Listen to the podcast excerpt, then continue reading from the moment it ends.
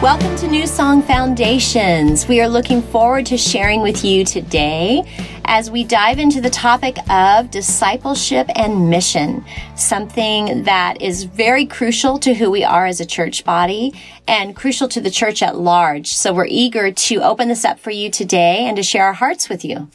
Yeah, we want to start with pointing out the obvious, which is the Great Commission and actually that term, the Great Commission and what that actually means and how we've come up with other terms that are similar and linking to that term over time, like missionary, missions, short-term missions, long-term missions. All of that is based on this one statement that Jesus made in Matthew 28, 19 go and make disciples.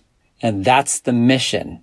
Most of you are familiar with the original language, which is actually more appropriately translated as you go, make disciples. And so what Jesus is saying is in your life, as you walk through life, as you go about your life, make disciples. And so the Great Commission is actually a call to a lifestyle, regardless of where you live.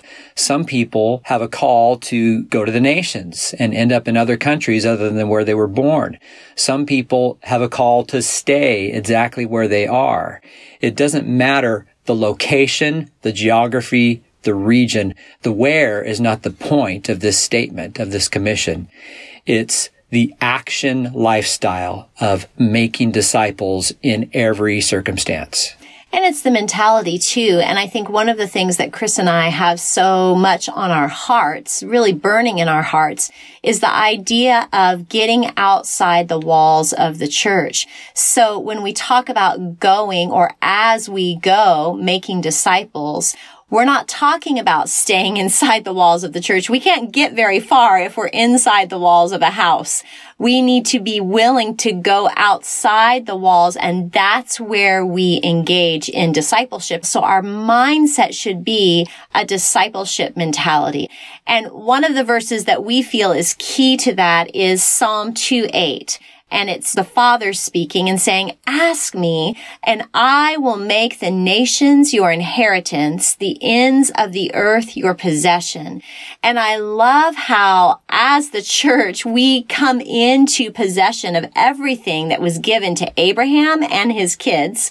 In other words, to Israel as part of the covenant that God made with him. So all of that now, as we are children of the new covenant, is ours. And so when the father says to Abraham, I'm going to make you a blessing to the nations. And then he says to Jesus prophetically in this psalm, ask me and I will make the nations your inheritance. We have to realize that as the church of Jesus Christ, we are inheritors of all of those things. So what the father is essentially saying to us is church, ask me. And as you ask me, I'm going to fulfill your request. In fact, I've already fulfilled your request. I'm going to make the nations your inheritance. So our mindset is asking and expecting that the nations will become our inheritance as kingdom expanders. We release the power of the kingdom, the life of the kingdom, the goodness of the kingdom into every nation of the world. That's right. And I want to jump back real quickly to this original commission from Jesus and focus on the second half, which is to make disciples. And this is why we have this section entitled discipleship and mission, because we believe the two are inextricably linked, that you can't have mission without discipleship and vice versa. The two are dependent upon each other. And so the objective is for us as the church to recognize that discipleship is the biggest part of that mission. Again, it's not about the where. It's about a constant action. It's an action verb as we live, as we walk, as we go, make disciples. And so discipleship is the point of mission. If you have watched one of the resources in our curriculum list, a documentary entitled Sheep Among Wolves Part 2, you will connect with what we're about to open up. And that is the idea of discipling pre-believers. So as we've already discussed, discipleship mentality is to be part of everything that we do. Whenever we're going, whenever we're engaging with the world, we are to be making disciples. So what we love about this documentary is that it portrays so powerfully what is happening in the underground church, specifically in the country of Iran, and how these Christians in Iran, in the underground church, have learned through the leading of the Holy Spirit what it looks like actually to disciple pre-believers now, what does that mean to disciple a pre-believer? Well, what it displays in the video is this mentality that they have embraced of pulling someone in to their lives, to their circle, allowing them to experience it, to taste it, even before that person becomes officially a believer in Jesus Christ. It so powerfully demonstrates how this attitude, this mindset is explosively causing the church to grow in Iran. Yeah, what I love about that documentary is it helps us as Westerners get out of this mindset of there's just two types of people. There's believers and there's non-believers. And we hang out with believers and we pray for non-believers or we send evangelists to go get them. We've got to get out of that mindset, church. And so we want to use that video as a tool to inspire you, to inspire us as a church, a different way of looking at non-believers, looking at them as pre-believers, looking for avenues into their life, into relationships so that we can begin to disciple them before they even know that that's what we're doing. I just love this because there's this new mentality of pulling someone in and saying, walk with me.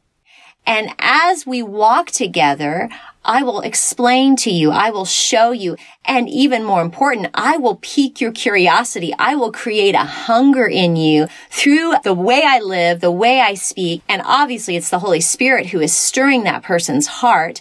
But the non-believer walking with a believer through their everyday life will begin to cause questions. It will begin to cause a desire for the things of the Lord that they would not have had otherwise and probably would not have had if someone just walked up to them on the street and said, Hey, you're in sin. You need to know Jesus. He will take away your sins. Give your life to the Lord right now. And so it's kind of a subversive or a backdoor underground tactic of discipling where we pull someone in and say, Hey, do you want to come pray with me? Hey, do you want to come to church and see how we do things? Do you want to be around when I'm talking to this person and teaching them about the Lord? Do you want to come have dinner with our family? And as we sit around the table, we're going to talk about the things of God. All of those things are planting seeds, creating curiosity, and actually discipling this person in the ways of the Lord before they even fully give their life to Christ. And then the objective would be as that individual is growing in maturity, we come alongside to transition them from milk to meat. And so this is all part of discipleship and this is all part of the fellowship of the believers together because as the body of Christ, we're part of that discipleship team. This is something I am personally very passionate about. Having grown up in the church, I have watched over and over again so many believers stay stuck in their growth because they have been fed a continual diet of milk. They have been allowed to stay in a place where they're constantly being retaught so to speak, the fundamentals of the basics of the gospel. They haven't been challenged to move outside of those fundamentals. They haven't been challenged to start walking in the power of God for themselves, walking in the fullness of the presence of God. And they've been handed everything, almost spoon fed. And on that note, I just want to read a passage from Hebrews. This is something that I feel like Paul would exhort us as a body if he were standing in front of us in person. He would probably speak this to us, especially as a team of leaders. And this is Hebrews 5, starting in verse 11 through the end of the chapter. About this, we have much to say, and it is hard to explain since you have become dull of hearing. For though by this time you ought to be teachers, You need someone to teach you again the basic principles of the oracles of God. You need milk, not solid food. For everyone who lives on milk is unskilled in the word of righteousness since he is a child. But solid food is for the mature, for those who have their powers of discernment trained by constant practice to distinguish good from evil. And I just love how the author of Hebrews here is exhorting the church and verbally chastising them in the best possible way and saying, you should be further along in your journey than you are. You should be able to be a teacher by now. You should be eating solid food because solid food is for the mature. Only babies drink milk. And so as leaders, this is a call to action for us. We can't let those that we are leading stay in a state of spiritual infancy. We have to pull them along. For instance, Take someone with you out onto the street and do a treasure hunt with them and say, let's go pray for people on the streets. Let's go declare the goodness of God and give prophetic words to strangers that we've never met before and ask the Lord to heal people's bodies as we meet them on the street. That's beginning to train someone in solid food. Give someone an opportunity to step out in their spiritual gifts in a Sunday morning gathering or in a gathering anytime during the week and say, Hey, you know that gift that the Holy Spirit's given you? It's time for you to use it before they're even ready, before they even feel ready. That's training someone to eat solid food. And all of these things as leaders are part of our call to look at those that we are discipling and to raise them up past that stage of milk, which is important. They've got to have that milk, but then move them on into maturity in the spirit. Amen. And that maturity is about the whole man, the entire person. One of my favorite verses in discipleship is First Thessalonians. And in chapter five, I think it's actually the end of the letter, Paul's letter to the church in Thessalonica. He says, now may the God of peace himself sanctify you completely and may your spirit and soul and body be preserved entirely blameless at the coming of our Lord Jesus Christ. One of the reasons I love this verse is because it talks about the three parts of man, body, soul, and spirit, and talks about how the sanctification process is about all three of those aspects. That's the completely quote unquote, that Paul is talking about. In body and in soul and in spirit, we're working towards sanctification, but it's not just about becoming healthy and wealthy and wise. It's unto something. It's unto the coming of our Lord Jesus. So in other words, it's about the kingdom. Discipleship is about the kingdom. It's about building the kingdom, not just about building the man and causing a man to flourish in life, which is a beautiful reason for discipleship. But it's beyond that. It's about preparing souls for the kingdom. And then beyond that, we believe that kind of one of the missing ingredients in discipleship over the last many years, perhaps, has been this element of reproducibility. And I believe we've talked about this before, but it's worth mentioning again that when you look at the seed of a tree, for example, the code that is in that seed includes the regeneration of a new tree, of course. But it's more than that. It includes the code for that new tree to then regenerate another new tree and so on. That's actually built into the seed. And that's how discipleship should be that we're not just discipling and pouring into somebody's life so that their life can be enhanced, but so that they can replicate the same thing. So that when we are meeting with somebody and pouring into their lives and living life with them and maturing them, that we're including in this process this isn't about you. This is for you to do the same thing at the same time. And so we believe that discipleship is always a gesture of one hand reaching up and another hand reaching down, if you will.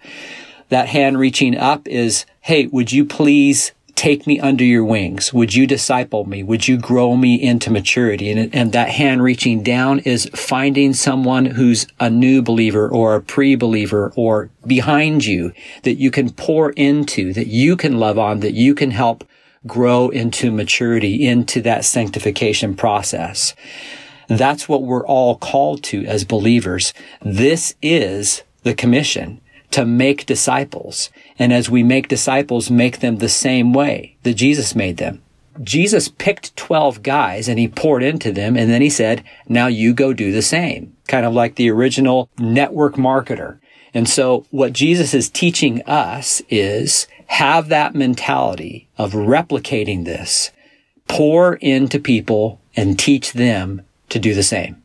This should be one of the most crucial fundamentals of our job as a leader, of our mindset as a leader, that we should always be looking for those that we can disciple and train them in how to make disciples themselves. And another thing I want to point out is going back to the idea of cross pollination. I know we've touched on this a little bit at different points in some of these fundamental podcasts, but cross pollination is really key here because the fact of the matter is, is that I myself, Tiffany, I don't have everything in me for the discipleship process of another believer. In other words, all of my strengths, all of my gifts, everything that I carry. It's who I am. It's who the Lord has made me to be. But I am not an entity unto myself with everything that I need to cause someone else as a new believer or as a growing believer to fully flourish and be completely discipled. I literally have to join hands with other believers who have strengths, giftings, and callings in other areas that I do not and cross pollinate with them for the sake of this new and growing believer and say to that person, Hey, guess what? I want to send you over to this person. They're going to train you in this. This person has an amazing evangelistic gift or an amazing inner healing gift or an amazing prophetic gift or an incredible way of training you how to take your mountain for the kingdom of God. All of these things that maybe I see, I need some help with this because so and so is stronger in that gifting than I am. I freely send that person to experience maybe another level or a deeper place of that gift so that that cross pollination causes that believer to be so strongly discipled. They are getting the benefit of the entire body.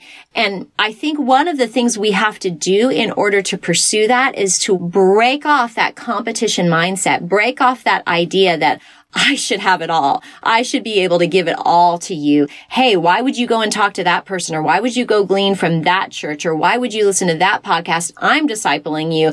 All you need to do is talk to me. That is a wrong mindset that the church has embraced because of the strategies of the enemy and wanting to cause us to walk in pride, wanting to cause us to walk in competition with one another. Sometimes it's presented under the guise of protection we don't want you to be devoured by wolves. And so, no, you can't listen to other podcasts. You can't go to other conferences you need to stay within our community. Right. And what happens in that mentality is the growth of that new believer gets short circuited because they only are drinking from one well, so to speak.